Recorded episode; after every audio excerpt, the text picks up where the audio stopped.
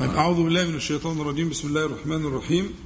إن الحمد لله نحمده ونستعينه ونستغفره ونعوذ بالله من شرور أنفسنا ومن سيئات أعمالنا. من يهديه الله فلا مضل له ومن يضلل فلا هادي له. وأشهد أن لا إله إلا الله وحده لا شريك له. وأشهد أن محمدا عبده ورسوله. اللهم صل على محمد وعلى آل محمد كما صليت على إبراهيم وعلى آل إبراهيم في العالمين إنك حميد مجيد. اللهم بارك على محمد وعلى آل محمد كما باركت على إبراهيم وعلى آل إبراهيم في العالمين إنك حميد مجيد. أما بعد فهنبدأ الليلة إن شاء الله تعالى تعويضا لأن إحنا المجلس السابق لم نتكلم في ذلكم الله ربكم. في الدلالة على الله تعالى بأسمائه وصفاته فهنبدأ به الليلة إن شاء الله حتى لا نبخسه حقه فإحنا في الدلالة على الله تبارك وتعالى أذكر أن إحنا بنتعرف على الاسم من أسماء الله تعالى بشيء من الاختصار. أما ما يعنينا في في دراسة الموضوع فهو مقتضى ذلك الاسم مقتضاه من الإيمان. ماذا يقتضي هذا الاسم؟ من الإيمان. مقتضى الإيمان من أسماء الله تعالى وصفاته هو ما يشغلنا في هذا الدرس وفي تلك الدراسة. تكلمنا عن اسم الله تعالى الله جل جلاله والرب وتكلمنا عن اسم الله تعالى السلام وتكلمنا عن اسم الله تعالى اللطيف. وكل اسم كنا نركز على هذا المعنى. ما المقتضى؟ نتعرف على معنى الاسم ثم ندرس ماذا يقتضيه ذلك من الإيمان. ماذا يترتب عليه؟ ما هي الآثار الإيمانية لهذا الاسم في القلب. كيف تعيش به؟ كيف تحيا به؟ إلى آخر المعاني التي بيناها وترجع للتسجيلات إذا شئت. الليلة إن شاء الله تعالى سندرس اسم الله تعالى الجبار. اسم الله تعالى الجبار. والجبار إحنا كالعادة بنفهم المعنى اللغوي للاسم وبعد كده ننطلق إلى مرادنا. فاسم الله تعالى الجبار هي صيغة مبالغة صيغة مبالغة. إما من أجبر أو من جبر على خلاف. يعني أهل العلم قالوا إن إن هي صيغة مبالغة فعال من أجبر أو فعال من جبر. تمام؟ الفرق ما يهمكمش. ما تزعلوش يعني من الفرق. لأن الفرق لأن أصلا صيغة المبالغة من الرباعي قليلة نادرة. لكن صيغة المبالغة من الثلاثي كثيرة لكن أجبر أو جبر أنا عايز ال ال الذي يستقر في ذهنك وفي ضميرك أن معنى الجبر في كلام العرب هو إصلاح الشيء بضرب من القهر. الجبر في الكلام في كلام العرب هو إصلاح الشيء بشيء من الإيه؟ من القهر. يحضر في ذهنك على طول إيه؟ جبر الكسر. الذراع اللي بيكسر أو العظم اللي بيكسر للإنسان أو حتى للحيوان كيف نجبره؟ بيبقى في شيء من العنف والقوة ترجعه زي ما كان وتروح حاطط مثلا جبيرة فعيلة عشان تمسك الجزء السليم من الجزء السليم لغاية ما المكسور ده إيه؟ ها يلتحم ويلتئم صح؟ مش ده اللي بنعمله؟ اللي بنعمله ده هو فيه إصلاح للشيء بشيء من الإيه؟ ها؟ من القهر. فالمادة مدار المادة في استخدام العرب لأن استخداماتها كتير جدا بس المقام لا يناسب. استخداماتها كتير كلها. جميع استخدامات المادة يدور على هذا المعنى اللي هو إيه؟ إصلاح الشيء أو الإصلاح بشيء من القهر. لازم يكون فيه مشتمل على نوع من القوة. طيب إذا كان معنى الجبر هو إصلاح الشيء بضرب من القهر. طيب ماذا يعني ذلك في جناب الله تعالى؟ ماذا يعني في اسم الله تعالى الجبار اللي هي صيغة مبالغة من هذا المعنى اللي هو الإصلاح؟ ها؟ الإصلاح بشيء من الإيه؟ من القهر أو بضرب من القهر. تمام يا شباب؟ طيب. آه الجبار في جناب الله تعالى هو من صفات الذات وهو من صفات الايه؟ الفعل. واخدين بالكم؟ صلوا على النبي عليه الصلاة والسلام. إحنا قلنا قبل كده أن أسماء الله تعالى وصفات الله عز وجل إما تدل على الذات بس زي الحي. هم؟ الحي دي صفة إيه؟ ذات. أو تدل على الفعل بس. ها؟ زي الرزاق. مش صفة ذات دي صفة فعل الرزاق. وفي بعض الأسماء والصفات يدل على الذات وعلى الفعل معا. ودرسنا بعضها. صحيح؟ لا يبقى إحنا قلنا الذات بس زي الحياة الحي. دي صفة ذات. والحي من أسمائه. فاسم من أسماء الله تعالى دل على إيه؟ على الذات فقط. حياة تامة كاملة لا ينقصها شيء ولا يعتريها ضعف إلى آخره. تمام؟ وبعدين عندي أسماء تانية وصفات تانية تدل على الفعل فقط.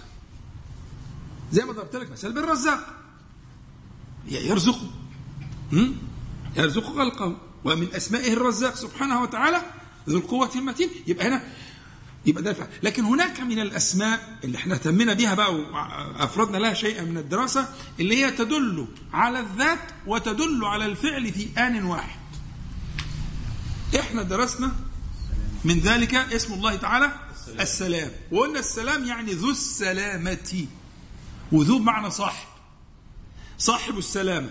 فهو صاحب السلامة في ذاته وهو صاحب السلامة جل جلاله ها, في فعله. أحسنت في فعله. ولذلك أنت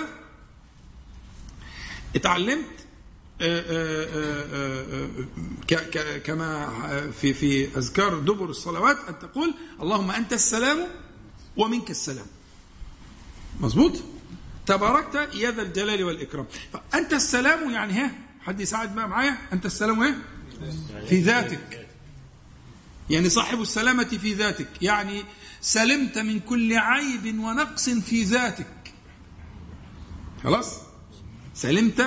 وده معنى الكمال. التنزيه معناه إيه؟ تنزيه الله تعالى عن كل عيب ونقص. فإذا قلت أنت السلام يبقى أنت قد سلمت في ذاتك من كل عيب ونقص. والثانية بقى ومنك السلام ودي الفعل. يعني ومنك سلامة خلقك. ما سلم من سلم من خلقك إلا بك. ده معنى اللهم أنت السلام ها ومنك السلام. فمن أسماء الله تعالى السلام قلنا أنها تدل على الذات وتدل تدل على وكذلك من من, من كذلك من كمان ها اللطيف أحسنت. اللطيف من أسماء الله تعالى تدل على الذات زي مثلا سورة الأنعام. لا تدركه الأبصار وهو يدرك الأبصار وهو اللطيف الخبير. صح؟ يبقى هنا ده, ده معنى لطف الذات.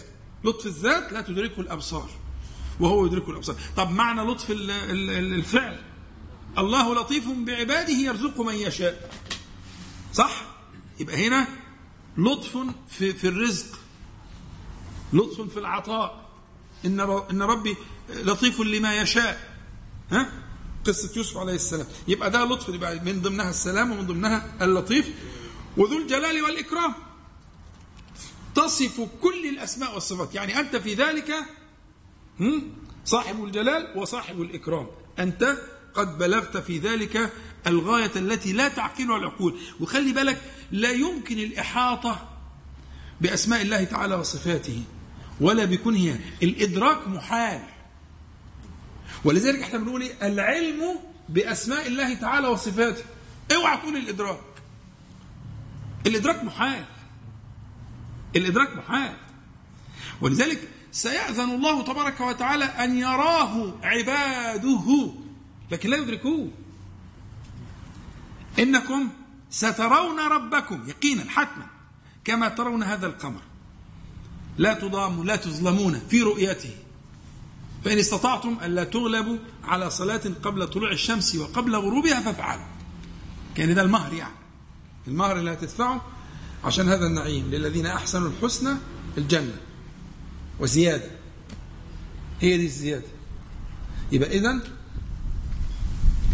فمن أسماء الله تعالى التي ندرسها ثالث اسم بقى ندرسه فيه معنى الذات والصفات هذا الاسم.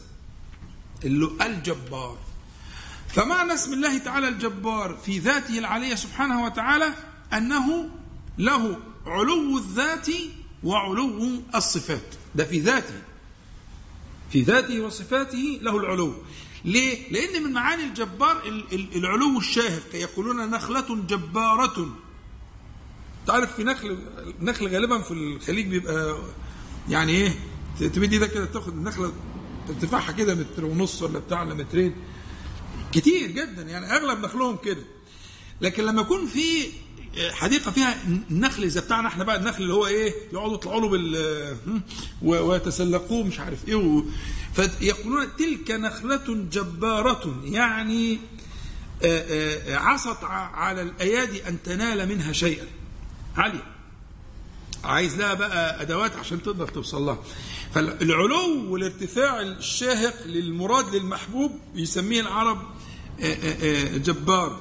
ولذلك هنا بقى الجزء المتعلق بما يتعلق بالذات العلية في اسم الله تعالى الجبار يعني ما يدل على علو الشأن علو الذات وعلو الصفات وصفة العلو لله تبارك وتعالى هي صفة علو في الذات وعلو في الإيه؟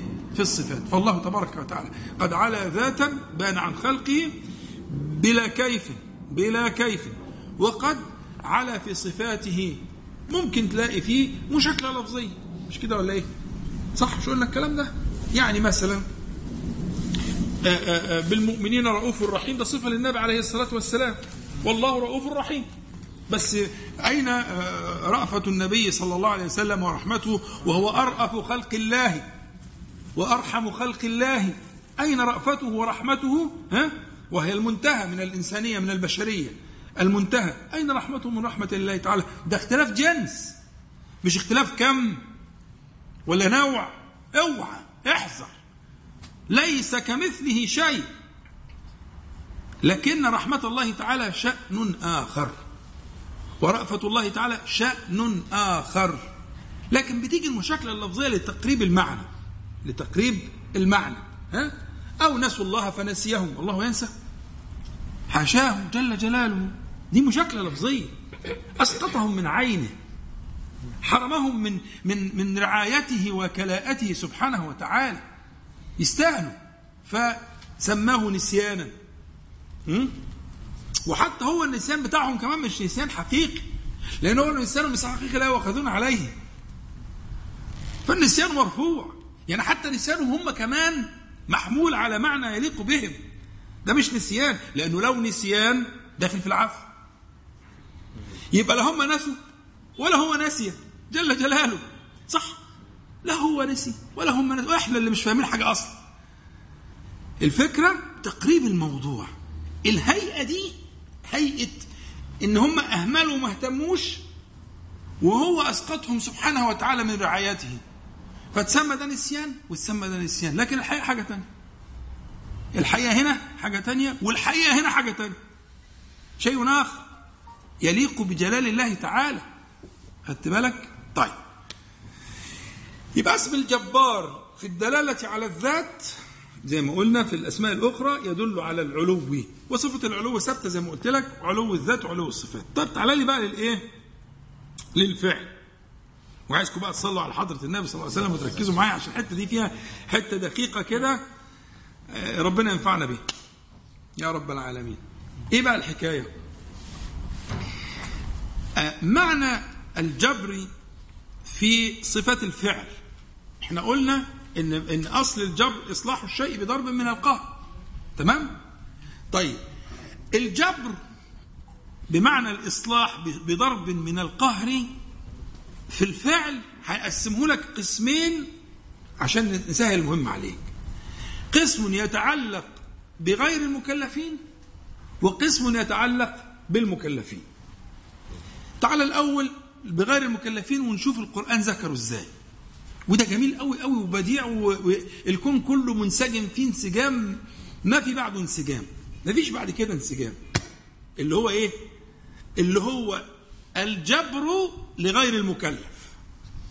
الجبر لغير المكلف. ثم استوى إلى السماء وهي دخان. فقال لها وللأرض ائتيا طوعا أو كرها. قالتا أتينا طائعين أهو ده الجبر. بس ده الجبر للإيه؟ لغير المكلف. هو على فكرة غير مكلف لأنه خاف. غير مكلف لأنه استثقل التكليف. في آخر الأحزاب إن عرضنا الأمانة على السماوات والأرض والجبال فأبين أن يحملناه وأشفقنا منها. مش أبين وبس وأشفقنا منها وحملها الإنسان. ذي تكريم ربنا كرمه.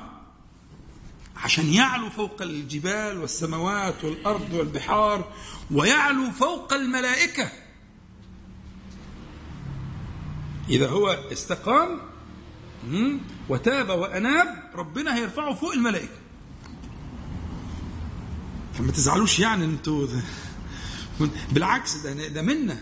إن ربنا جمعنا سبحانه وتعالى في هذا المجلس والملائكة حاضرة إن شاء الله وتستغفر و... و... تنادي ينادي بعضها على بعض. فيعني إيه؟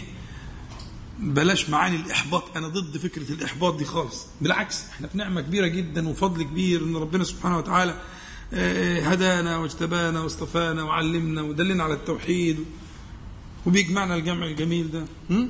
لكن إحنا بنتكلم على فكرة الجبر اللي هو المصلح للأمور قهرا في مستوى الإيه في مستوى الله يفتح عليك ربنا تعالى في آية العمران يقول إيه أفغير دين الله يبغون وله أسلم من في السماوات والأرض طوعا وكرها وإليه يرجعون هنا أسلم من في السماوات والأرض من غير المكلفين ليه؟ لأن الآية بتبتدأ إيه؟ ربنا سبحانه وتعالى يقول إيه؟ أفغير دين الله يبغون ده يثرب على قوم لا يؤمنون. مش كده ولا إيه؟ فإذا ده إخراج للإيه؟ للمكلفين. أفغير دين الله يبغون؟ وله أسلم من في السماوات والأرض طوعا وكرها. ده اسمه بقى القهر والجبر لغير المكلف. من في السماوات والأرض؟ كل شيء. وكل شيء بيسبح وكل شيء بيسجد وكل شيء ينوب وكل شيء بيخاف. وبي ويصخي يصخي يعني ينصت يعني يوم القيامة. كل جمعة مستنيين اللي هم عارفين هتقوم جمعة الكون كله في هذا النسق من العبودية والسجود لله تعالى وإن من شيء إلا يسبح بحمده. ها؟ ودي نكرة في سياق النفي عمت كل شيء. ولكن لا تفقهون تسبيحهم إنه كان حليما غفورا. سورة الإسراء. إذا ركز بقى معايا. هذا الجزء اللي هو القهر الجبر الإصلاح قهرا لغير المكلفين. ده خلصنا منه. وجميل وبديع. وشوف بقى آياته في القرآن الكريم والآيات بتاعت الحج بقى وسجود الكون كله وذكر الكون كله كله بيسجد. الظل بيسجد. الجبال كل بس له له سجوده. كله بيذكر كله بيسبح. الكون كله. هذه الكائنات الجبارة العملاقة المريعة الفظيعة ها؟ مقهورة مربوبة. مجبورة. يبقى ده الجبر. يبقى ده الجبر غير غير الايه؟ صلوا على رسول الله صلى الله عليه وسلم. تعالوا بقى نخش في الحتة اللي إيه؟ الشغل بقى. طب الجبر للمكلفين يا عم الحاج. هتصعب لنا المهم. ابدا. الموضوع بسيط جدا. ولا تخاف ولا تعمل ولا في أي إشكال خالص. موضوع قريب جدا. لما تقول جبره سبحانه وتعالى في فعله للمكلفين هقول لك هو نوعين. جبر خلق وكون وده اللي هو في قوله تعالى إنما أمره إذا أراد شيئا يقول له كن فيكون. ده اللي هو مين؟ ده اللي هو لونك. ده اللي هو صحتك. ده اللي هو مالك. ده اللي هو أبوك. ده اللي هو ابنك. ده كن فيكون. ده مالكش خير فيه. ده اللي هو دينك. للدرجة دي؟ آه. ده اللي هو لغتك. لغة القرآن ولا لغة ثانية ولا ثالثة ولا عشرة ولا لغة ملهاش معنى أصلا. ده الجبر للمكلف خلقا وكونا. خلقا وكونا. في حاجة؟ لا لا صوت صوت يزال. قربنا بس بس أنا خرجت بره وسمعته كان كويس. طيب. نحاول ن... نقرب شوية. يعني أنت هتغير ال- لا، حسن. طيب صلوا على رسول الله صلى الله عليه وسلم. أنا عم بزعق. المرة دي هنعمل إيه بقى يلا الحمد لله. يبقى أنا ال- ال- الجبر الجبر زي ما اتفقنا إما أن يكون خلقا وكونا وده أمر ليس لأحد فيه دخل. اللي هو الأشياء اللي حكيتها لك وغيرها. ده وسيم. وده مش وسيم.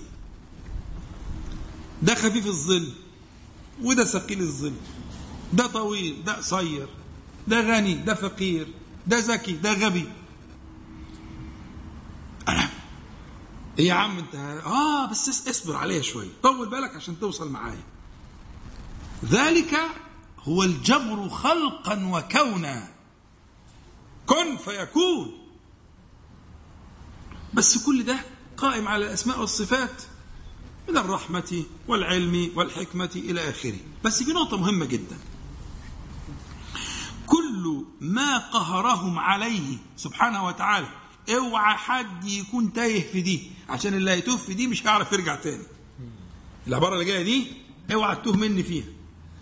كل ما قهرهم عليه سبحانه وتعالى جبرا لا يحاسبهم عليه. قولا واحدا حتى ولو كان الدين. إيه ده؟ بس طول بالك عليا. ما أنا قلت لك ما تتوهش مني لمدة 60 ثانية. عشان لو تهت مني مش هعرف أجيبك. كل ما قهرهم عليه جبرا سبحانه وتعالى لا يحاسبهم عليه. حتى ولو كان الدين لا الشكل ولا اللون ولا الصحة ولا الذكاء ولا العيال ولا المال ولا الأب ولا الأم ولا ولا ولا المستوى الاجتماعي ولا شيء من ده. البتة. محل حساب ومراجعة حتى الدين أيوة حتى الدين. لأنه لا يحاسب على الدين إلا بعد بلوغ الحجة الرسالية بلوغا صحيحا. يعني الذي لم تبلغه الحجة الرسالية بلوغا صحيحا عن الإسلام والتوحيد خارج المنطقة دي. يعامل معاملة أهل الفترة بقى. إيه زي ما أطفال المشركين. في خلاف بين أهل العلم في المسألة دي. يتعامل إزاي؟ لكن في النهاية هو لا يعامل معاملة من بلغته الحج- الحجة الرسالية بلوغا صحيحا. وأنا قلت لكم قبل كده في ناس لا تعلم عن الإسلام شيئا. وتعلم عن الإسلام حتى حاجة عكسية. وفي مصورات موجودة فيديوهات موجودة لناس بتسأل في أماكن مختلفة عن الإسلام فاللي يقول له دي مثلا ماركة سيارة اللي يقول له دي أكلة إيطالية اللي يقول له دي آه، ده دين من أديان ال- الهنود إلى حاجة إلى آخره. وربما يعلم عن الإسلام ما يسيء صورة الإسلام لكن الشرط بلوغ الحجة الرسالية بلوغا صحيحا. وده وظيفتنا. هكذا أمرنا النبي صلى الله عليه وسلم وكذلك القرآن الكريم أن نبلغ البلوغ الصحيح أو البلاغ الصحيح.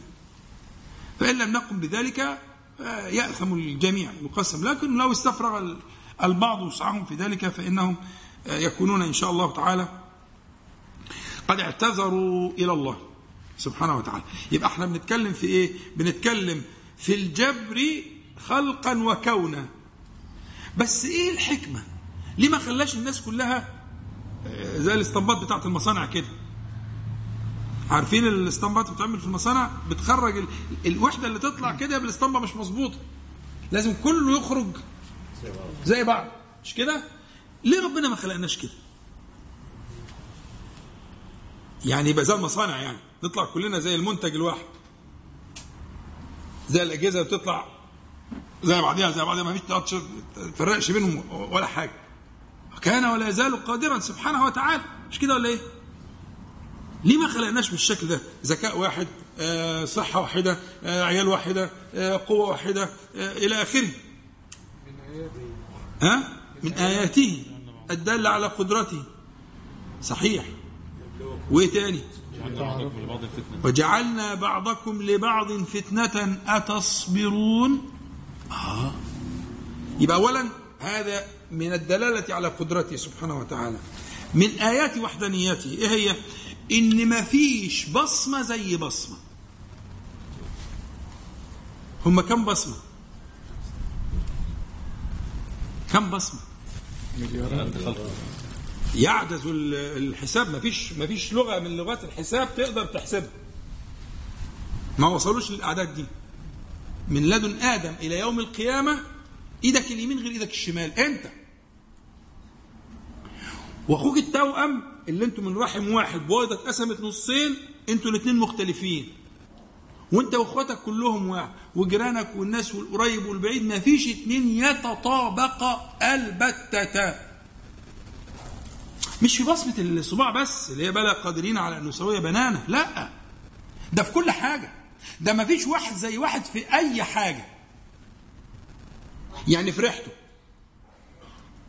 ريحته الريحة. محال يتطابق. محال يتطابق في بصمة العين في الصوت في أي حاجة. طب إيه رأيك بقى؟ يبقى لما نقول ومن آياته يبقى ومن آياته ولا لأ؟ آه يبقى ومن آياته سبحانه وتعالى يبقى ده أول حاجة اللي قالها محمد الدلالة على قدرة الله عز وجل. فكرة الاستنباط دي سهلة البني آدم بيعملها. يبقى كله زي بعضه. الناس كلها عندها عينين ومناخير وبق واحد مش كده؟ ومفيش حد زي واحد زي حد. خلاص. حتى انت ممكن تصور الجماعه الصينيين والجماعة دول كلهم حاجة واحدة لكن هم مش كده خالص. هم مش كده. هي عبارة عن إيه؟ عينين ومناخير واحدة وبق. بدل في غير كده وشه في غير كده؟ وما فيش وش زي وش. إيه يا عم ده؟ إيه الحكاية دي؟ وما تتلخبطش. ما تتلخبطش ابدا عمرك ما تصبح الصبح مثلا تتلخبط في إخواتك ولا في جيرانك ولا مش عارف إيه. والصينيين كده برضه على فكرة. ما بتلخبطوش في بعض يعني. أنت بس مش واخد بالك. أه. يا عم قول لا إله إلا الله ده الموضوع كبير قوي. ده ده في الشوال اللي في, في, في الهيكل الخارجي. ده الموضوع أعقد من كده بكتير جدا. يبقى ده من اياته ولا لأ يا عمي؟ آه. الحاجة الثانية اللي قالها ياسر بقى. وجعلنا بعضكم لبعض فتنة أتصبرون وكان ربك بصيرا. آه صح كده. يبقى الفكرة فكرة يزود ده هنا ويقلله هنا. وعايز يزوده ده يقلله هنا ويزوده هنا. واللي عمله ده يعمله ده. واللي اداله كده يديله واللي اداله عيل يديله مش عارف واللي اداله صحة مش عارف إيه. واللي اداله كتير قوي قوي في الحاجات دي كده يحرمه من حاجات مهمة جدا أنت ما تعرفهاش. يعني هو ما بيعرفش ينام زي ما أنت بتنام. أنت حاطط النوم في جيبك. وقت ما تحب تنام بتنام. ونوم إيه؟ نوم. هو عشان ينام. موال. موال كبير قوي عشان ينام. ولو نام له ساعتين يحس إن هو يعني حاز الدنيا وما فيها. وأنت يومك بالضرب إيه الحكاية برضه؟ فكر. ده بقول لك دي دي حاجة متكررة كل يوم. بس أنت مش منتبه لها. يا ابني هو الحكيم سبحانه وتعالى. الحكيم يعني إيه؟ الحكيم يعني الذي يضع يضع الشيء في موضعه. مفيش حاجة لا قدام ولا ورا. ولا ضيقه ولا واسعه ولا كتير ولا قليلة. واخدين بالكم؟ حكمته. سبحانه وتعالى بلغ الغاية في الحكمة. فالله يسترك ما تبصش اللي في إيد غيرك. الله يسترك ما تبص لصحة غيرك. ولا العلم غيرك. ولا المال غيرك. ولا العيل غيرك. ولا الأب غيرك ولا الأم غيرك اصحى. ده اللي قسم التقسيمة دي الحكيم جل جلاله. وجبرك وقهرك عليها. يعني ده اختبار إجباري. ده سؤال إجباري مش اختياري. في اختياري آه في. ما تستعجلش الجزء الثاني لكن في جزء في الأسئلة إجباري. في جزء في الامتحان إجباري اللي أنا بتكلم فيه دلوقتي. طب طمنا الله يسترك. في اختيار. آه في في جاي إن شاء الله. بس دلوقتي خلينا في الجزء الإجباري اللي هو عامل عقدة. الجزء الإجباري إن الله عز وجل ناظر إليك. ناظر. ماذا أنت فاعل في الجزء السؤال الأول الإجباري في الاختبار. اللي هو صحتك ومالك وعيلك وبنتك ومراتك وأبوك وأمك وطولك وعرضك وسمتك. وصوتك الجميل وعينيك الخضراء وشعرك الأصفر والحاجات اللي ها؟ وطبعا الماركات اللي بتلبسها في البنطلونات والقمصان والكوتشيهات وال... والعربيه اللي انت راكبها والحي اللي انت ساكن فيه. إحنا ممكن نقعد لغاية الفجر في القصة دي كده. ما هو ما بينساه ما, ما, ما ولا ينتهي. قائمة لا تنتهي. كل ده هو السؤال الإجباري. ده السؤال الإجباري. واللي لازم كل واحد يتسأله ولازم كل واحد يجاوب عليه. بس خلي بالك مش هيحاسبك عليه. مش هيحاسبك إن أنت يعني ذكائك 20% بس هيحاسبك على 20 لكن اللي مديله 99 هيحاسبه على 99 مش هيحاسبك إنك صحتك على قدك. 40% تمشي على سطر وتسيب سطر. وكل شوية تركب. بس اللي صحته 95% هيحاسبه على 95 مش هيحاسبك إن ابنك مطلع روحك وروح اللي جابوك. اللي ده من عنده. أنت عملت اللي عليك. جوزت أحسن واحدة وعملت إيه وربيت إيه وعملت إيه وطلع لك عفريت. مش هيحاسبك عليه. بس اللي اداله واحد من أولياء الله تعالى هيحاسبوا عليه. ما أنا مش مديهولك عشان سواد عيونك.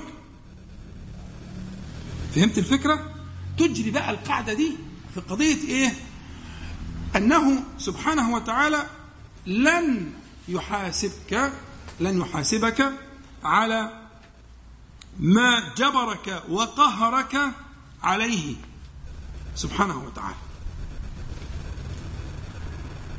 طيب يبقى قلنا للمكلفين خلقا وكونا وللمكلفين شرعا وتعبدا شرعا وتعبدا يعني إيه؟ يعني في حاجات ربنا سبحانه وتعالى آآ آآ إحنا قلنا الجبر متعلق بالكسر صح؟ مظبوط؟ يعني اما تفتكر جبر تفتكر إيه؟ كسر حلو قوي يعني هيجي لك كسر بس كسر شرعي. عشان تسأله أنت الجبر. مفهوم؟ يعني ربنا سبحانه وتعالى يأتيك شيء فيما بينك وبين الله عز وجل يكسر قلبك. يعني يسلط عليك واحد مؤذي. واخد بالك؟ هو سلطه عليك ليه؟ الله يفتح عليك. سلطه عليك لتلجأ إليه سبحانه وتعالى. ها؟ لتفر إليه جل جلاله. لتعلم أن له ربا. وأن المؤذي ده مربوب ومقهور. وأنه زيه زي, زي كل المقهورات اللي في الدنيا. فتلجأ إلى الله تبارك وتعالى. وترى نجاتك عنده سبحانه وتعالى. طب إيه رأيك في كسر المعصية؟ إيه كسر المعصية؟ ما هو اصله يا ابني يا حبيبي كتب على ابن آدم نصيبه من الإيه؟ من الزنا. الزنا ده عنوان يعني للإيه؟ للمعاصي بقى. جاب يعني جاب أتقل حاجة. أقبح ما يكون من الذكر. فدي أمور لابد منها. ليه؟ عشان إيه؟ والذي نفسي بيده لو لم يذنبوا العباد لذهب الله بهم. ولا جاء, ولا, ولا جاء بآخرين يذنبون فيتوبون فيتوب الله عليهم. إذا قضية الذنب قضية جبرية بس جبر للعمل. إنما جعلك كذلك لتتوب إليه لترجع إليه. ليجبر هو كسرك. يبقى إذا الكسر اللي بيحصل من المعصية الكسر اللي بيحصل من النظرة للزبالة لحظة السقوط دي بيحصل لك كسر. لما بتعمل عملة طبعا مش أنتوا أنا بتكلم يعني عن الناس اللي أنتوا ما شاء الله لا قوة إلا بالله. لما بتعمل عملة قبيحة كده ها عملة قبيحة وتلاقي نفسك تشوف نفسك في الهيئة القبيحة دي ده اسمه كسر. كسرك. الذنب كسر للبني آدم كسر الانسان والكسر ده ممكن يكون في الحقيقة نافع جدا جدا جدا. إزاي؟ لأنه يلجئك إليه يعلمك يعني إيه توبة. ويرجعك لل- للجادة ويفهمك إنك أنت آه، والله لولا الله ما اهتدينا ولا تصدقنا ولا صلينا. الصحابة الكرام وكان النبي صلى الله عليه وسلم يؤيدهم فيما يقولون. دي الحقيقة. فترجع يردك إلى الحق. سبحانه وتعالى. فيبقى كسر المعصية وكسر الغفلة هذه الكسور دي كسور شرعية تعبدية. عشان كده علمنا النبي صلى الله عليه وسلم إن بين كل سجدتين تقول واجبرني واجبرني واجبرني واجبرني. اللهم ارحمني واغفر لي وارحمني واهدني واجبرني وعافني وارزقني وارفعني. اتفقنا؟ إحنا مواظبين على سبعة.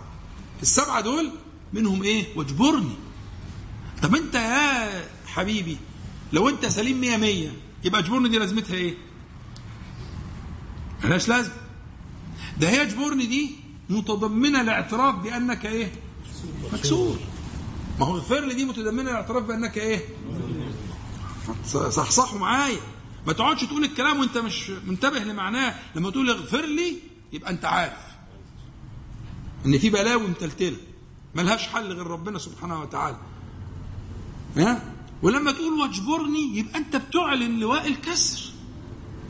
مكسور أنت مكسور يا مسكين. طب افرض المكسور مش عارف إنه مكسور. إنا لله وإنا إليه راجعون. هي دي البلوى المسيحه تدل على إيه دي عم مصطفى؟ وما لجرح بميت ها؟ إلامه الإحساس فقد.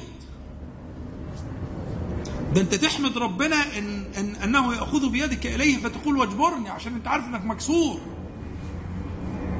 الذي يسقطه من عينه سبحانه وتعالى يفقده الاحساس بالكسر. يفقده الاحساس بالكسر فيموت مركز الاحساس كما قال الشاعر وما لجرح بميت ايلامه. هو الجرح موجود لكن لموت مراكز الإحساس لم يعد يشعر بذلك. والشعور بالألم من أجل نعم الله تعالى على العباد. من وأنا شرحت الحكاية دي قبل كده. من أجل أجل نعم الله تعالى على العباد الألم. لأنه ينبه للخطأ ويكون كفارة ويأخذ بيدك إلى الله تبارك وتعالى لأنه لا يرفع الألم إلا الله. جل جلاله واخد بالك؟ ولذلك لو تذكر كنا مرة اتكلمنا في حاجة اسمها آلام العافية. آلام العافية. فإنما يؤلمك ليعافيك. تقول لي زي يقول لك لسه المثل اللي ضاربينه من شوية. بتروح للمجبراتي أو يعني لو أنت متطور شوية بتروح لطبيب العظام. طبعا بيدوا دلوقتي مخدرات وحاجات زي كده عشان يخدروا لكن في النهاية هترقع لك صوتين وأنت بايه؟ بيردوا الكسر رد الكسر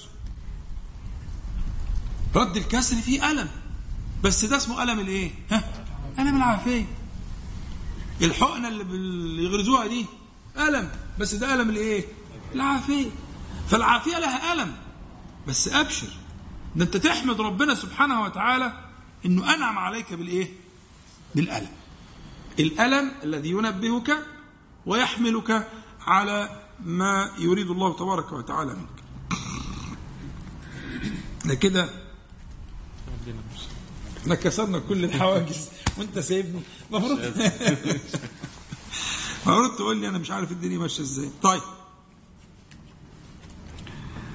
يعني لعلنا إن شاء الله تعالى نلخص ما قلناه تلخيصا سريعا حتى لا نكرر. فالقضيه أن اسم أن أن التعبد باسم الله تعالى الجبار يعني فيما يتعلق ب صفة الفعل لله تبارك وتعالى أنه قهر وجبر الكون كله. فتقرأ بقى آيات القرآن الكريم الكثيرة اللي بالمعنى ده وتتعبد بيها زي الآية بتاعت فصلت اللي قريناها والآيات بتاعت آه، آه، الحج. وآيات كتير في القرآن حاجة حاجة بديعة جدا جدا. ولولا ضيق المقام والله لقرأتها عليكم جميعا. آية آية. لما فيها من بديع صنع الله تبارك وتعالى. وبيان أن الكون كله كله مقهور مربوب لله تعالى ساجد ذاكر. حاجة عجيبة جدا. ده ده اسمه ده ده, ده اسمه الإيه؟ لغير المكلفين. ودول المخلوقات العظيمة. أما المكلفين فقسمناها القسمين جزء كوني كن فيكون في الخلق والتكوين وده ما حدش له في صرفه وله فيه الحكم البالغة. الدلالة على قدرته أن يختبر الناس بعضهم ببعض إلى آخره. جعلهم طبقات جعلهم ليكون بعض لبعض السخرية إلى آخر الايه الكلام ال- ال- الجميل اللي أشير إليه. وده الغرض. وده لا حساب فيه. مفيش حساب. مش هتتحاسب إن نظرك ضعيف ومش حاسب إنك أنت مش عارف إيه. مش هتتحاسب على الحاجات دي. خلاص؟ الجزء اللي في الآخر اللي هو في الحساب اللي هو الجزء الشرعي. ابتلاك بمعصية ابتلاك بذهاب الخشوع ابتلاك بنظرة آه، آه، آه، ساقطة ابتلاك بسماع كذا. علشان ترجع ليه وتتوب وتسأله سبحانه وتعالى آه، أن يجبر كسرك. أسأل الله تعالى أن ينفعنا جميعا بما قلنا وما سمعنا وأن يجعل حجة لنا لا علينا رب العالمين. اللهم صل على محمد وأنزلوا المقعد المقرر منك يوم القيامة. الحمد لله رب العالمين. آه، آه، فاصل قصير إن شاء الله ونعود عشان برضو الوقت متأخر يعني. سبحانك اللهم ربنا وبحمدك أشهد أن لا إله إلا أنت أستغفرك وأتوب إليك. شيخ كنت ذكرت حاجتين الجبر في الدين والجبر بالمعصية صح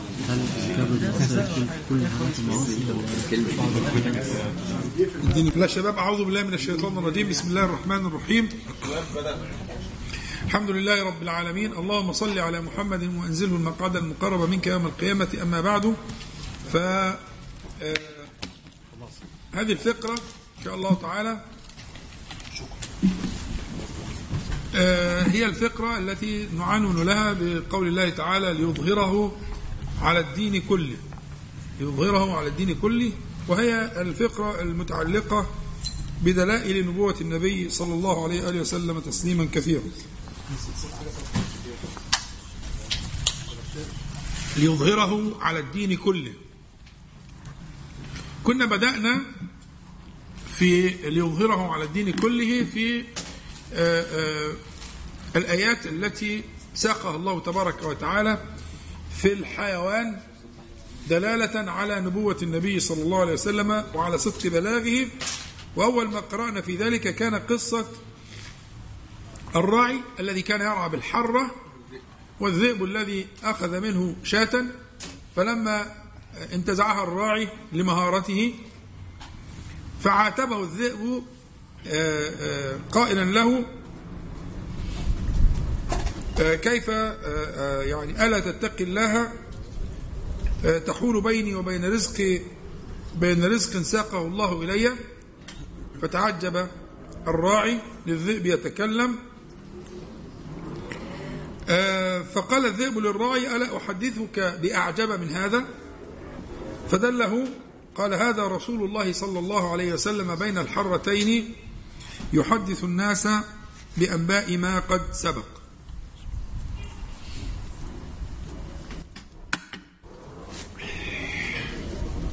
هنا بقى إيه؟ كان دليل قطعي على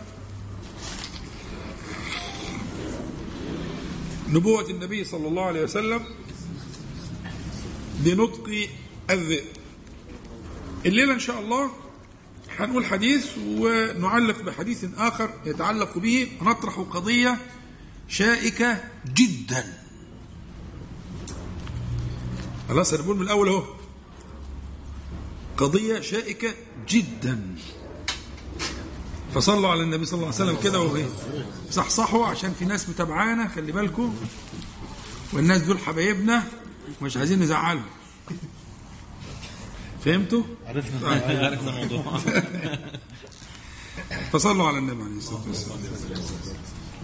الحديث الليلة دي هو حديث آه، أنس رضي الله عنه قال كان أهل بيت من الأنصار لهم جمل يثنون عليه. وإن الجمل استصعب عليهم فمنعهم ظهره وإن الأنصار جاءوا إلى رسول الله صلى الله عليه وسلم فقالوا إنه كان لنا جمل نثني عليه وإنه استصعب علينا ومنعنا ظهره نثني عليه يعني إيه؟ نثني بالسين. نثني عليه. مش نثني بالثاء. هو ال ال ال طبعا ال- ال- المدينة كانت ذات نخل من زمان بعيد وكانت دي العلامة والأمارة اللي موجودة في التوراة وفي العهد القديم إن المكان اللي هيظهر فيه نبي آخر الزمان صفته الجغرافية كذا وكذا. إن من صفاته إن يكون أنه بين حرتين الح- الحرة اللي هي الصخور السوداء الكبيرة بين حرتين عظيمتين وفيه إيه؟ نخل. فكان اليهود بيدوروا على الأماكن اللي بالشكل ده ويروحوا يعسكروا فيها ويعيشوا فيها ويتعلموا لغة الناس اللي فيها ومنهم الشعراء ومنهم التجار وإلى آخره. ويبنوا الحصون والقلاع والكراع يجيبوا الأسلحة وحاجات كده لأنهم ينتظرون نبي آخر الزمان. وكانوا بيصرحوا بالكلام ده ويقولوا آه، آه، للكفار وللوثنيين إنه قد اظل اظل زمان آه، نبي آخر الزمان ونحن ننتظره فإذا جاءنا قتلناكم. لانهم عارفين إن نبي آخر الزمان هيهزم المشركين وهيحطم الأصنام وهيدعو للتوحيد. فكانوا أغلبهم كانوا جايين من اليمن ومن الجنوب لما إيه بالتوراه وبالامارات اللي موجودة إنه زمان النبي ده قرب خلاص. ففي 200 300 سنة كده 400 سنة راحوا وعملوا القصة اللي أنتم عارفينها اللي هي الإيه؟ هذه القبائل بنو قينقاع وبنو قريظة وبنو النضير دول اللي كانوا جوه المدينة. دول الثلاث قبائل الكبيرة اللي كانت جوه المدينة. يا جوه المدينة قوي زي بنو قينقاع يا إما في أطراف المدينة زي قريظة وال- والنضير.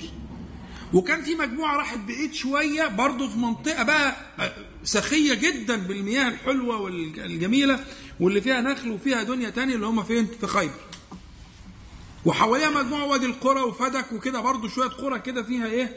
فيها برضه لا. فكانت المنطقة دي متميزة بالنخيل وجودة النخيل ولغاية النهارده واليوم القيامة.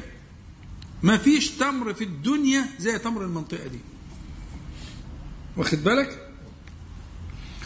الجو الحار يخلي إن السقي أحسن يكون في الليل. مظبوط؟ في الزراعة كده. بدل ما نسقي بالنهار فهيحصل كمية بخر كبيرة للمية. فهم يعملوا إيه؟ يحملون الماء على ظهور الجمال لسقي النخيل في وقت الإيه؟ اللي الخبرة. خبرة. فيثنون عليه يعني يحملون عليه الماء. وكان الجمل ده يعني يحكى إنه كان جمل جمل بقى يعني جبل. فكان بيحمل كميات مية كبيرة تغني عن جمال ويروح ويرجع وطول الليل شغال مكوك. ويعمل زرع وكده. فجأة الجمل ده إيه؟ توحش. استعصى عليهم وقعد كده بقى واللي قرب منه يا ويله وسواد ليله. والجمال كده. الجمل لو قلب محدش يقرب منه. والجمل عنده الغدر. يكتم يكتم ولما ينتقم ينتقم بمنتهى الوحشية. وهم فاهمين الكلام ده. فكانوا يثنون عليه يعني كان بيستخدمه فبيشتكوا للنبي عليه الصلاة والسلام عن هذا الجمل. آه، آه، يقول يقولون وإنه كان لنا جمل نثني عليه وإنه استصعب علينا ومنعنا ظهره. وقد عطش الزرع والنخل. فقال رسول الله صلى الله عليه وسلم لأصحابه قوموا. مقربين بقى اللي قاعدين مع النبي عليه الصلاة والسلام. فقاموا فدخل الحائط والجمل في ناحية. الحائط يعني الجنين حديقة اللي هو ال- ال- المكان اللي فيه فمشي مشى النبي صلى الله عليه وسلم نحوه فقالت الأنصار يا نبي الله إنه قد صار مثل الكلب الكلبي. مثل الكلب الكلب. الكلب اللي هو أصابه مرض الكلب اللي إحنا بنسميه بالبلدي اتسعر يعني. يعني صار الجمل كالكلب الكلب. خايفين على النبي عليه الصلاة والسلام. راح بيحذروه. خلي بالك الجمل ده خلاص ما حدش قادر يقرب ناحيته ولو حد قرب ناحيته بيعمل ويسوي. إنه قد صار مثل الكلب الكلب وإنا نخاف عليك صولته. فقال عليه الصلاة والسلام ليس علي منه بأس. بس طبعا ده ليس للتأسي. يعني دي مش سنة. مش تقول نتوكل على الله وخش على الأسد وتوكل على وخش على الجمل اللي أصابه ال- ها؟ لا لا دي مش سنة. دي آية من آيات نبوته صلى الله عليه وسلم. دي من دلائل النبوة. فدي من خصائص النبي صلى الله عليه وسلم. ليست مما يتأسى به بالنبي صلى الله عليه وسلم فيه ها؟ خد بالك؟ آه. عشان بس إيه، فقال ليس علي منه بأس فلما نظر الجمل إلى رسول الله صلى الله عليه وسلم أقبل نحوه. حتى خر ساجدا بين يديه. الحديث ده آه، في المسند بشرط آه، صحيح على شرط مسلم وغيره. صحيح يعني من درجات الصحة العليا. يعني. حتى خر ساجدا بين يديه. فأخذ رسول الله صلى الله عليه وسلم بناصيته. أذل ما كانت قط. ما كانت ناصيته. يعني في في في حال لم يسبق إليه من الذلة والانصياع أذل ما كانت ناصيته يعني قط. حتى أدخله في العمل. خلصت المسألة. فقال له أصحابه يا رسول الله عليه الصلاة والسلام هذه البهيمة لا تعقل. تسجد لك ونحن نعقل فنحن أحق أن نسجد لك. ده بيسموه قياس الأولى. وده من الناحية الفقهية صحيح. ده قياس صحيح. ولكن هيأتي هنا نص يمنع القياس. هنا القياسات تبقى صحيحة بس يمتنع القياس لوجود النص. لكن لو أنت مع الصحابة الكلام ده ماشي بالقياس الشرعي مئة بالمئة. من حيوان سجد. ونحن أولى. خلاص؟ فقال عليه الصلاة والسلام لا يصلح لبشر أن يسجد لبشر. ده النص. اللي يمنع السجود للنبي عليه الصلاة والسلام.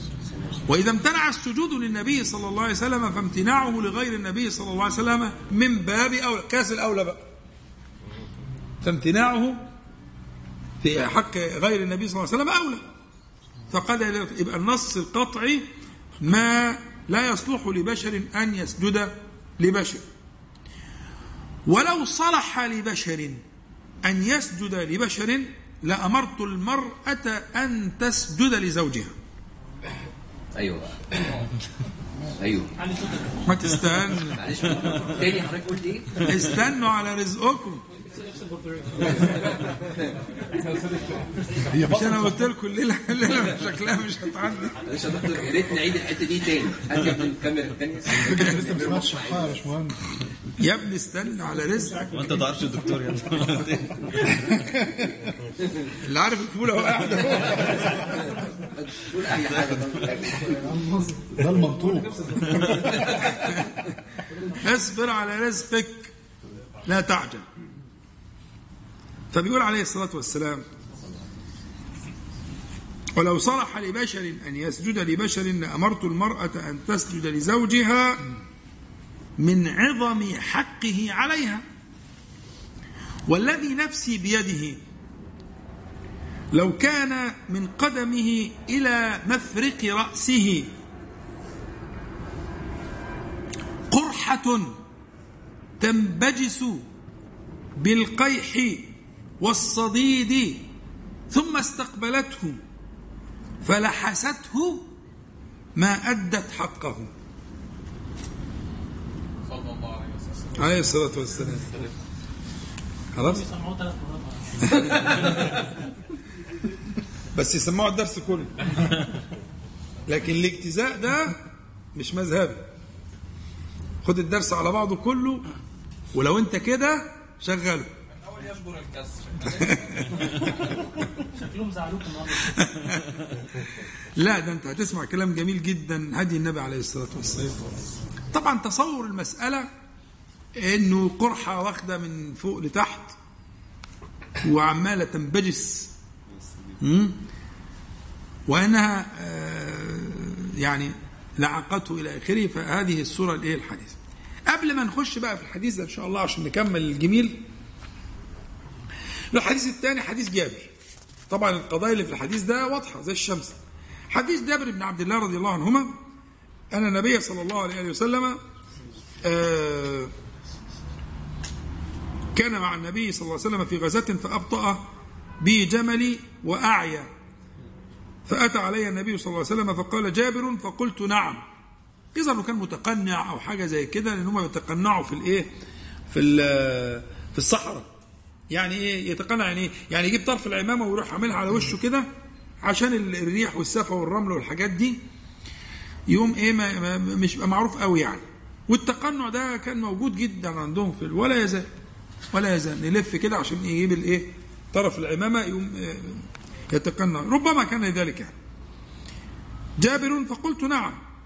قال ما شأنك؟ قل قلت أبطأ علي جملي وأعيا فتخلفت. فنزل عليه الصلاة والسلام يحجنه بمحجنه عليه الصلاة والسلام. ثم قال اركب. فركبته فلقد رأيته أكفه عن رسول الله صلى الله عليه وسلم. قال تزوجت؟ تزوجت؟ قال نعم. قال بكرا أو ثيبا. قلت بل ثيبا. قال عليه الصلاة والسلام أفلا جارية تلاعبها وتلاعبك؟ أفلا دي بيسموها للتحضيض يعني. أفلا يعني التحضيض؟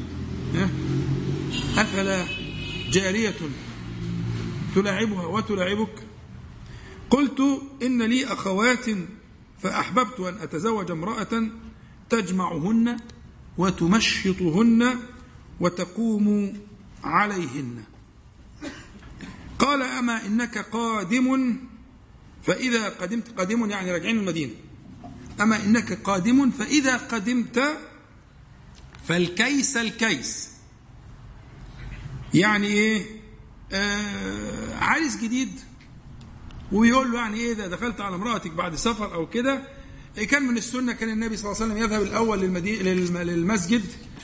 وتستعد النساء ويعرفوا إن هم رجعوا. وبرضه إحنا نستعد في المسجد إن إحنا نطيب نفسينا ونظبط روحنا وهم يظبطوا روحهم وكده. فبيقول له إيه يعني حنية؟ الكيس يعني إيه؟ آه، حنانيك يعني. إن أنت شاب وكده وغبت فيبقى إيه؟ اعطيها فرصة فالكيس الكيس. ماشي؟ طيب أنا مش هكمل لأن القصة هي قصة الجمل وإن الجمل كيف إن أحياه الله تعالى. وصار جملا آخر بعد كده والنبي رده له عليه الصلاة والسلام قصة جميلة. لكن الشاهد هنا بقى عشان موضوعنا اللي هنفتحه دلوقتي المناقشة وهنسيب الكتاب ونقعد بقى إيه نشوف الحكاية لأن خلاص الجزء اللي يتعلق بسجود الجمل ده هو الآية زي نطق الإيه الثعلب. لكن عندنا في الحديث اللي هناك في مشكل إشكال وفي الحديث ده إشكال تاني. إيه بقى الإشكال اللي في الحديث ده؟ هو قوله آه، آه، رضي الله عنه إن لي أخوات فأحببت أن أتزوج امرأة تجمعهن وتمشطهن وتقوم عليهن. هو ده واجب على المرأة. طب ليه سكت النبي صلى الله عليه وسلم؟ صلى الله عليه وسلم. ألا يكون ذلك إقرارا من النبي صلى الله عليه وسلم؟ الجماعة اللي قالوا عملوا كده دول يردوا. ألا يكون ذلك إقرارا من النبي صلى الله عليه وسلم؟ إنه قال له أفلا جارية؟ تلاعبها وتلاعبك. فعلل يعني يعني فتاة بكر يعني صغيرة. بكر يعني هلا بكرا. في بعض الروايات هلا بكرا. ها؟ فليه انت- انت شاب صغير تاخد واحدة سيب ليه؟ ها؟ تاخدها ليه؟ فلما علل ما فعل فالنبي عليه الصلاة والسلام أقره. وهنا تأخير البيان. عن وقت الحاجة لا يجوز. يعني ما حدش يقول مثلا إيه هو النبي صلى الله عليه وسلم قال المسألة دي في حتة تانية بعديها مثلا بشهر أو بيومين أو بك ما ينفعش. فإقرار النبي صلى الله عليه وسلم هنا شرع. لأن سنة النبي عليه الصلاة والسلام آه، باش مهندس مصطفى ثلاث حاجات. قول وفعل وتقرير. فكل ما أقره النبي صلى الله عليه وسلم ده من سنته وإن لم يفعله. كلامه وفعله وتقريره عليه الصلاة والسلام. يبقى إذن إقرار النبي صلى الله عليه وسلم لجابر يفهم منه إن هي هتقوم بالمهام دي. واللي يرجع لل لسيرة الصحابة رضي الله عنهم وتراجم الصحابة. إيه، بقى إخوات جابر كانوا كتير قوي. لأن عبد الله عبد الله البجلي اللي هو أب- أبو جابر مات صغير شهيد وساب جيش وساب ديون وساب بنات وساب دنيا تانية خالص. وجابر شال الشيلة دي كلها. فكانوا كتير. يعني الشيلة بتاعة الحمل بتاع أخوات جابر حمل. حمل تقيل طيب هي المرأة. إذا تزوجها الرجل عليها أن تخدم أمه وأباه وأن تخدم أخواته وكده ولا إيه الحكاية؟ يبقى القضيتين اجتمعتا. القضية قضية حديث جابر بن عبد الله رضي الله عنه إذا تزوج الرجل امرأة يتزوجها يتزوجها لتخدم أمه وأباه وأخواته وأولاده من أخرى مثلا؟ ولا ليس عليها ذلك؟ الظاهر من حديث جابر أنه إقرار من النبي صلى الله عليه وسلم لهذه المسألة. فما الحكم؟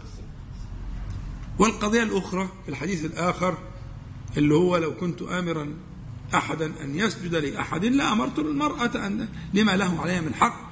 ولو أن قرحة من مفرق رأسه إلى كذا إلى كذا فلعقته فما وفته حق. إيه الحكاية؟ هو إيه حقه بالضبط؟ وإيه الحكاية؟ عايزين نفهم. صلى على النبي عليه الصلاة والسلام. بداية في حد في نفسه حاجة يقولها؟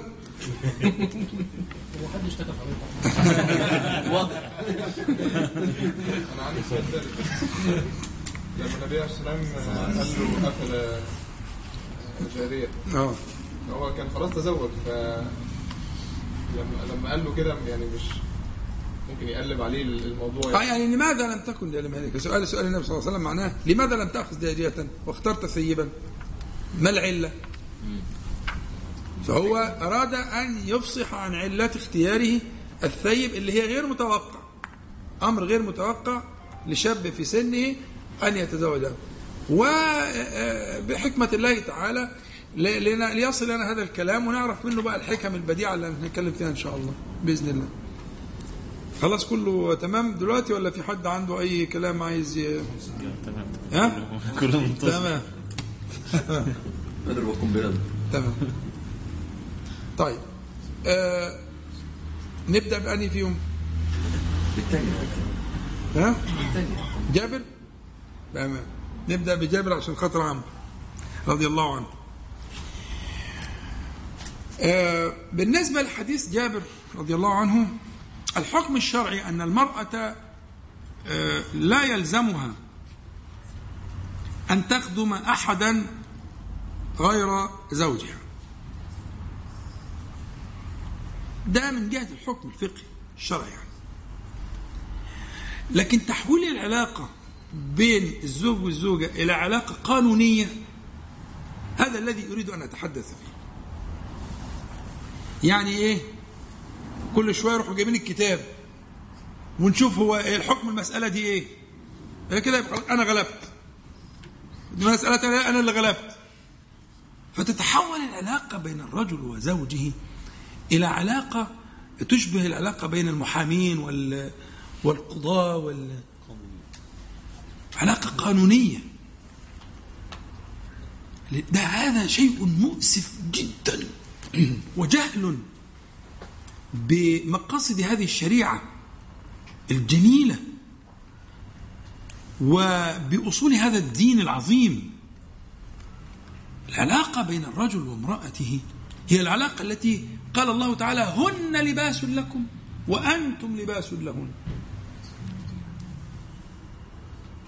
ده تشبيه بليغ بحذف الأداة ووجه الشبه. الأداة يعني مثل أو ك يعني هن كاللباس لكم وأنتم كاللباس لهن. ولكن وجه الشبه هنا جميل واسع بديع. هن كاللباس لكم في ماذا؟ في الستر. وأنتم كذلك. هن كاللباس لكم في إيه؟ في القرب. وفي أقرب من اللباس. هدوء وأنتم كذلك. هن كاللباس لكم في الزينة. في الزينة. وأنتم كذلك. هن كاللباس لكم في الوقاية. من الحر ومن البرد ومن ال... والصيانة. هي ستر العورة والصيانة والجمال والزينة والقرب والدفء. إيه يا عمي؟ إذا كنت عايز تعرف الشريعة الغراء دي كيف وصفت العلاقة بينهما؟ فاذهب إلى القرآن لترى العجب. ولا تجتزئ النص عشان تفهم غلط. ده إحنا هنفهم النص ده على ضوء القرآن الكريم وأمثاله من النصوص. هنفهم النصوص دي على ضوء القرآن الكريم. ربنا تعالى يقول وكيف تأخذونه وقد أفضى بعضكم إلى بعض. وأخذنا منكم ميثاقا غليظا.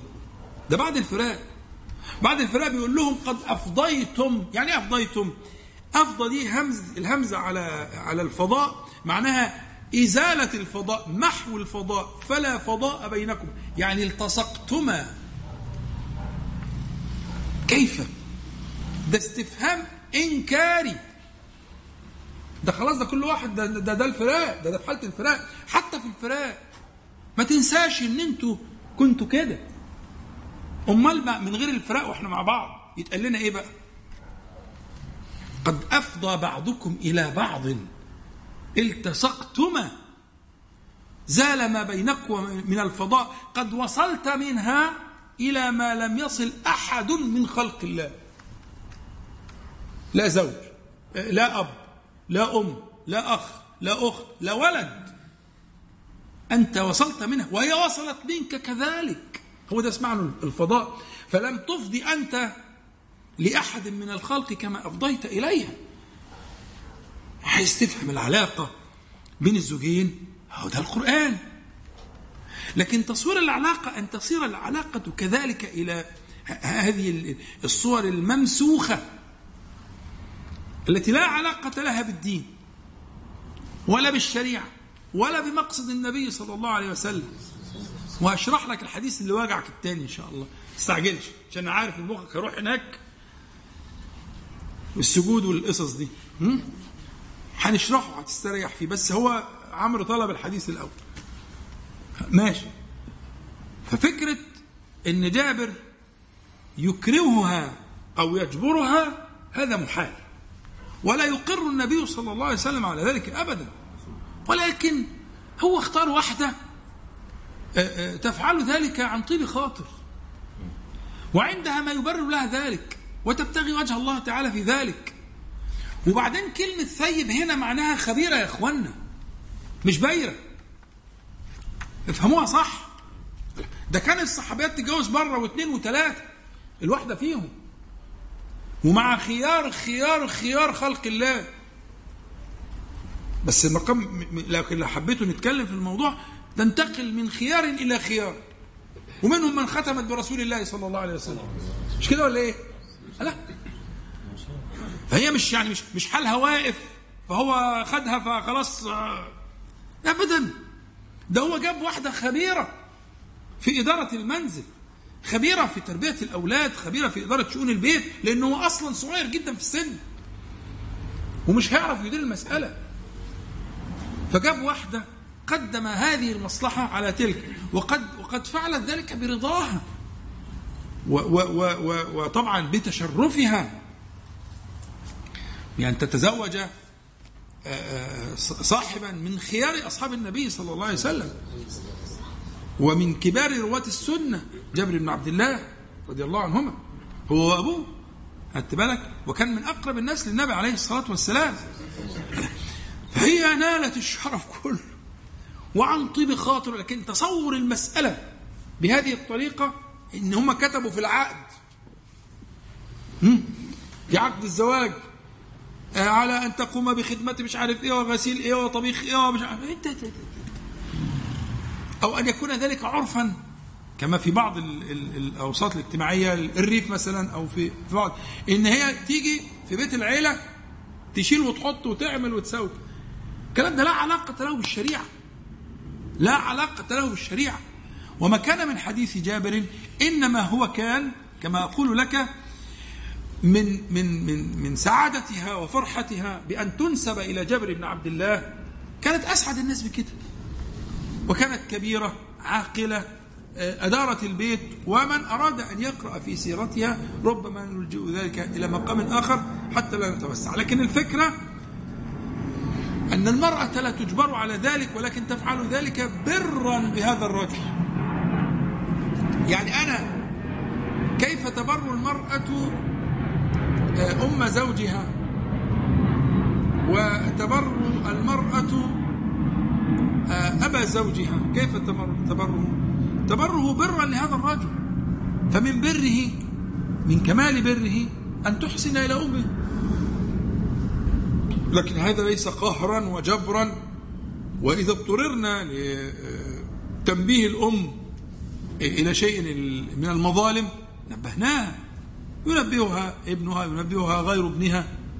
لكن في النهاية وليس قهرا ولا جبرا إنما تفعل ذلك حبا وكرامة. وفرق بين أن يفعل المرء شيئا حبا وكرامة أو أن يفعله قهرا وجبرا ونصا في عقد أو كده كلام لا يتصور. البتة لا يتصور البتة أن هو آه، آه، أتى بهذه المرأة آه، على هذا الشرط. يعني الجواز هذا الزواج كان مشروطا يعني.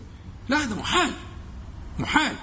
والذي يقرأ السنة ويقرأ القرآن الكريم من قبل يرى أن ذلك آه، آه، أمر محال أن يكون آه، جابر. والحكم الشرعي ما سمعته. لكن تفعل ذلك حبا وكرامة تفعل ذلك برا. تفعل ذلك رجاء ما عند الله تبارك وتعالى. ولا تكره ولا تجبر ولا تشعرها بذلك. إنه قهر وجبر وإن لم تفعل فإن هذا هذه أعراف. أعراف الجهلة وأعراف ال- ال- ال- البيئات ال- التي ابتعدت عن حقيقة الدين وحقيقة السنة. الحديث الثاني الحديث الثاني اللي هو فيه وصف يحتاج لبعض البيان اللي هو في قوله صلى الله عليه وسلم. أوله إيه؟ بيقول عليه الصلاة والسلام والذي نفسي بيده لو كان من قدمه إلى مفرق رأسه. ده اللي أنا عايز أقوله. لو كان من قدمه إلى مفرق رأسه آه، آه، قرحة إلى آخر الحديث. تصور ال- ال- الصورة دي يعني مثير للنفس البشرية صح؟ بس عشان إحنا ابتعدنا عن اللسان العربي فعندنا مشكلة مشكلة عويصة. لو لو في كلام العرب آه هو حرف امتناع لامتناع. الأصل يعني ال- ال- ال- المشهور كده وإن كان في العبارة دي في مراجعات فيها لكن خلينا نمشي على العبارة المشهورة. وحرف امتناع لامتناع. بس يجوز فرض المستحيل فيه. يعني إيه؟ يعني يجوز أن تفرض المستحيل في أسلوب لو. لتصل لغاية أو لقصد يفهم من ذلك. الله تعالى يقول لو كان فيهما آلهة إلا الله لفسدتا قلنا حرف امتناع الامتناع. طب بقيه ال- الآية بقى نكمل تفسير الآية. لو كان فيهما آلهة إلا الله لفسدتا سورة الأنبياء صح؟ كمل بقى الآية يا شيخ ياسر. وبما أنهما لم تفسدا ها؟ فلا إله إلا الله. هذا معنى ده تكملة العبارة؟ ما تكملة الآية كده. بما أن الشمس بتشرق في ميعاد ثابت. والقمر بالطريقة الفلانية والنجوم كذا والرياح كذا والأنهار كذا والبحار كذا والأمطار كذا كله تمام التمام مفيش تخلف. ها؟ فلم تفسده وبما أنهما لم تفسدا فلا إله إلا الله. إن الايه ال- ال- الأول المفترض فيه اللي هو لو كان فيهما آلهة إلا الله وهو محال. لكن فرض المحال ل ل ل لإرادة النتيجة اللي هي المتحصلة من من من- استحالة فعل الشرط في لو? هو ده المراد? قل لو كان للرحمن ولد. ها؟ إيه ما, ما, مش ده فرض مستحيل؟ ولا إيه؟ نفس الفكرة فأنا أول العابدين. مش كده ولا إيه؟ حلو قوي. يبقى اذا المبدأ إن في اللسان العربي في هذا الأسلوب يجوز فرض المستحيل. المستحيل عقلا والمستحيل شرعا.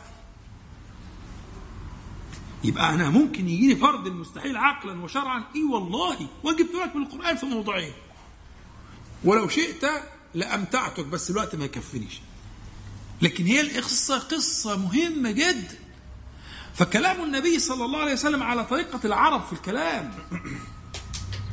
ها؟ فحكاية من مفرق راس من مفرق رأسه إلى كذا إلى كذا ده فرض المستحيل أط... طب هو ده ممكن يعقل؟ إن قرحة. البني آدم تحول لقرحة؟ مش كده ولا إيه؟ ما أنت حتى يعني طب أنا عايزك تتخيل بعقلك كده. كيف يكون؟ من مفرق الرأس. لاخمص القدم ولا مش عارف إيه. آه. قرحة واحدة بني آدم تحول لقرحة. تسيل دما وقيحا. ده فرض المستحيل يا ابني. افهم. ما تذهبش بعقلك في فعل لو لأنك لو ذهبت ستذهب مع إيه؟ فيهما آلهة إلا الله. وستذهب مع الرحمن ولد. أمال ده بيتضرب ليه؟ ده بيتضرب عشان نقفل الطريق عشان تقطع الطريق. لكن لا تسترسل مع هذا المستحيل لأنه ها مستحيل. يوم أنت تروح م... لأن في هوا بقى. في هوا في النفس وفي ثقافة مريضة. عايزة علاج ثقافة عايزة علاج. واخد بالك؟ يوم إيه ماشي شابط في الإيه في الفرض المستحيل. يا ابني ده مستحيل. لا هو بقى إيه؟ لأنه صاحب هوا. هو صاحب هوا. مش أنت طبعا هو. هو صاحب هوا يشبط في دي ويقول لك إيه عملت وسوت وده أنت الحديث بيقول كذا وإنت أصلك ومش أصلك وبتاع. مش عارف لا ابدا أنت اللي فورت ولما فرض النبي صلى الله عليه وسلم ها في الأولانية لو كنت امرا احدا أن يسجد لأحد وده مستحيل. أن يأمر النبي صلى الله عليه وسلم بسجود بشر لبشر. ولو أن برضه ده مستحيل. ففرض المستحيل المتكرر في الحديث له غرض. هو نفس الغرض الموجود في القرآن اللي شرحته لك. فلا تتعامى عن الغرض الشرعي اللي جاي في القرآن والسنة لهوى في نفسك. عشان الايه؟ الاستئساد في غير محل. الاستئساد هو في الصيانة وفي الدفع وفي الرعاية وفي النفقة. آه هو ده الاستئساد. لكن الاستئساد في غير الحماية وما, في معناها لا محل له. ها؟ وانت حتى لو رجعت. للآية اللي هي أشهر آية تحدث لا... تحدث لبسا عند الناس الرجال قوامون على النساء القوام صيغة مبالغة. من الذي يقوم؟ زي القيوم كده. ها؟ يعني غايب على مصالحها. يعني هو هو هو صاحب المسؤولية العظمى في القيام على مصالحها تقلبوها ليه طيب؟ بدفع بما فضل الله بعضهم على بعض وبما ها ها ها أنفقوا من أموالهم. مسؤولية. الآية دي هي آية تحميل المسؤولية. القيام عليها قومون يعني قائمون عليهم بما, بما يصلحن. زي برضو الدنيا والدين يعني الدين يعني العلم والتفقيه وإلى آخره هذا من من القوامة. أن تقوم بمصالحها في الدين والدنيا. مش القوامة معناها العسكرية الانضباط الفهم الخطأ. هذا فهم خطا القوامه يعني المسؤولية. القيام بالمصالح. فلان قوام على هؤلاء الناس أو على هؤلاء اليتامى. أو الأرامل أو المساكين. هي أختها بالظبط اشمعنى قابلتها أنا وما قابلتهاش هنا؟ أن تكون قواما على هؤلاء أو على قوم أو على جماعة فإنما تقوم بمصالحهم وترعاهم وتدفع عنهم.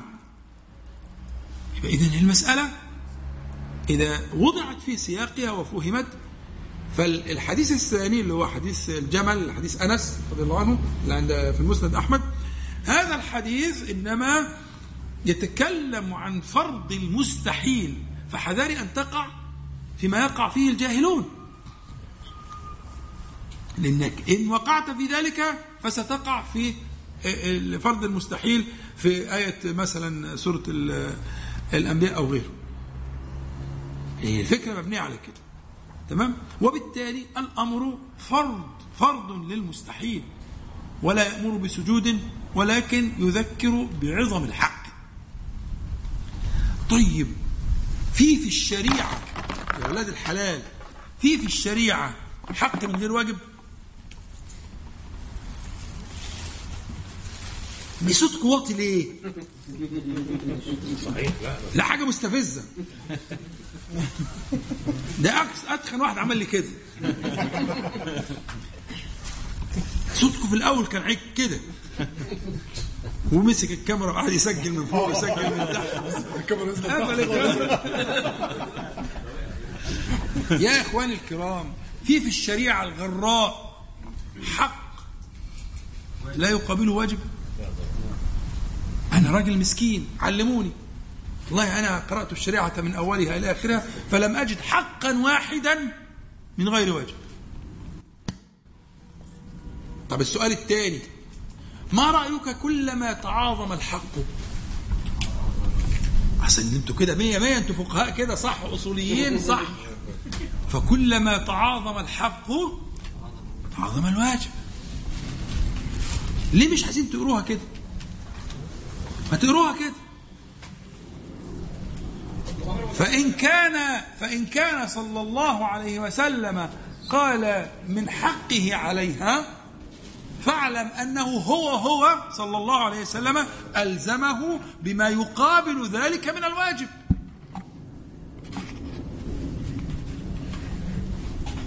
بس أنت يعني مش أنت طبعا هو صاحب غرض. بينتقي كلنا هو طب ما حبيبي أهو أنت اتفقت معايا كقاعدة في الشريعة كلها من أولها اخرها إن ما في حق من غير وجه وكلما تعاظم الحق تعاظم الوجه. خلاص انت حقك يا سيدي على العين والرأس. وحقك كما قال عليه الصلاة والسلام عظيم. مش هناقشك في دي بس اوعى تنسى إن في مقابل الحق العظيم واجب عظيم. فإذا كنت حريصا على الحق غافلا عن الواجب فذاك هو الظلم. هقول العبارة تاني.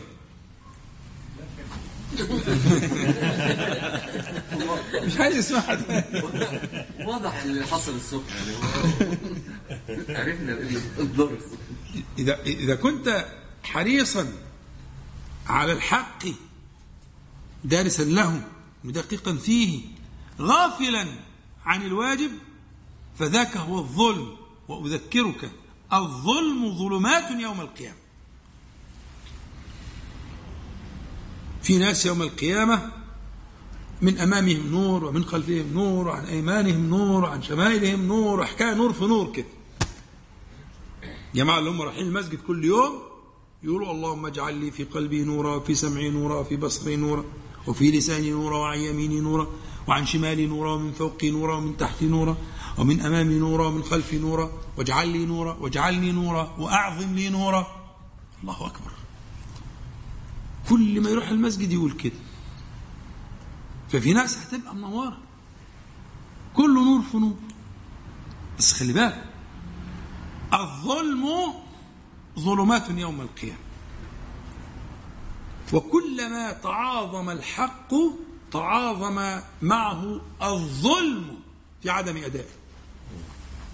شفت تقول عظيم أنت لسه هو مستمسك ولا هتتنازل عن كلمة عظيم؟ ها؟ من عظم حقه عليها ما انت ماسك في الكلمة. حلو. أنا معاك. فعظم حقها يقابله عظم واجبك.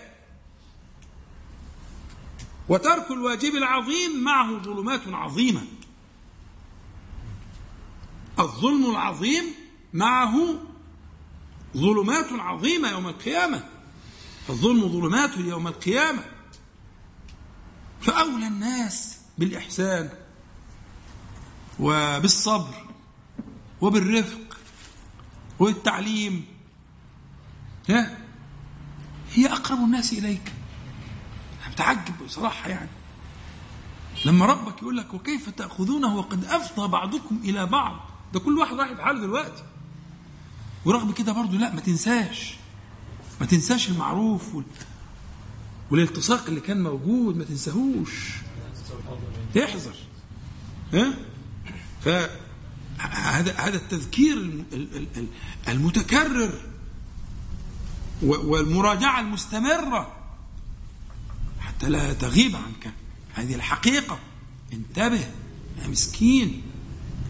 الحياة الدنيا دي إنما هي آه، آه، آه، ابتلاء واختبار. وهي من أحق الخلق عليك. من أحق الخلق عليك. فراجع نفسك وافهم النصوص على مراد الشارع الحكيم سبحانه وتعالى سواء إذا كانت من الكتاب أو من السنة افهمها في مجموعها وهي إنما تحملك على أداء تلك الحقوق بنفس طيبة واحتساب عند الله سبحانه وتعالى وصبر وصبر. ده النبي عليه الصلاة والسلام كان عنده أضياف في بيته وكان في نوبة عائشة فلم يجد عندها طعاما. فأرسل إلى بعض نسائه فأرسلت صحفة بها طعام. فغارت. عائشة غارت. فكسرت الصحفة وسقط الطعام. فأمرها بإحضار صحفتها عليه الصلاة والسلام وجعل يجمع الطعام في الصحفة السليمة. ويقول لأضيافه غارت أمكم غارت أمكم ويتبسم. وأعطاها المكسورة وأخذ السليمة لصاحبة الطعام. فهنا الحكم القضائي آه المكسورة. لكن تبسم. وقال غارت أمكم وأنا كثيرا ما أطلب من إخواني الكرام ضع نفسك مكان النبي صلى الله عليه وسلم. عندك مشايخ عندك أصدقاء عندك ناس كبار وإلى آخره وضيوف وقاعدين في الصالون وراحت مراتك عاملة العملة دي. وانت جايب أكل غالي ومش عارف إيه و... ومكلف نفسك عشان تضيف الناس الطيبة الحلوة دي وراح تكبع على السجادة على البتاع على الدنيا والبتاع راح مكسور والناس كلها شايفة المشهد ده. مش أنتوا سنية؟ مش سنية؟ مش أنتوا من أهل السنة؟ هذه سنته. ليه بقى الانتقاء؟ أن تكون سنيا بانتقاء يعني؟ أنت بتنقي اللي على هواك في السنة؟ يعني مش دي سنة النبي عليه الصلاة والسلام؟ تبسم وغارت أمكم لما ده وبس عدل في الحكم. إن المكسورة خديها عشان كسرتيها والسليمة ترجع لصاحبة. خلص الموضوع. وقعدوا كلوا خلصت القصة. فضع نفسك مكان النبي صلى الله عليه وسلم لتتعلم الرفق ال- الفروق الجبلية الفطرية. هي خلقتها كده. عشان لها مهام مش مطلوبة ما تقدرش انت عليها. الخفة دي مطلوبة الخفة مطلوبة. الخفة مطلوبة وال- والمشاعر ال- الجياشة دي مطلوبة. لأن لها دورا يختلف عن دورك. فده مش عيب فيها. ده ميزة فيها تبقى عيب فيك أنت. لكن هي ميزة فيها هي أن تكون هكذا. وعيب فيك أنت أن تكون كذلك. وأنتوا الاثنين بتكملوا بعض. وأنتم كما قال سبحانه وتعالى آه، أن كليكما آه، لباس للآخر. ستر. ستر أهم حاجة الستر. ستر وسكن و و و وزينة وقرب وصيانة ودفء. هي دي العلاقة. فإن كنت ستجري النصوص في القرآن والسنة على تلك المعاني الأصيلة الثابتة يبقى أنت كده أحسنت وجزاك الله خير. في حد عنده سؤال؟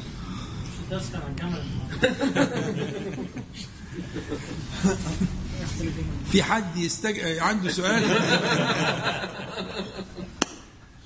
لا أنا مستعد. في دلائل النبوة لا. لا. روحوا كده وانتوا طيبين. مستعدين إن شاء الله. اتفضل يا هندسة.